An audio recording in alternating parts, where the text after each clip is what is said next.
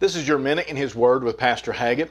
In Romans chapter 12 and verse 17 and 18, the Bible says, Recompense to no man evil for evil, provide things honest in the sight of all men. If it be possible, as much as lieth in you, live peaceably with all men.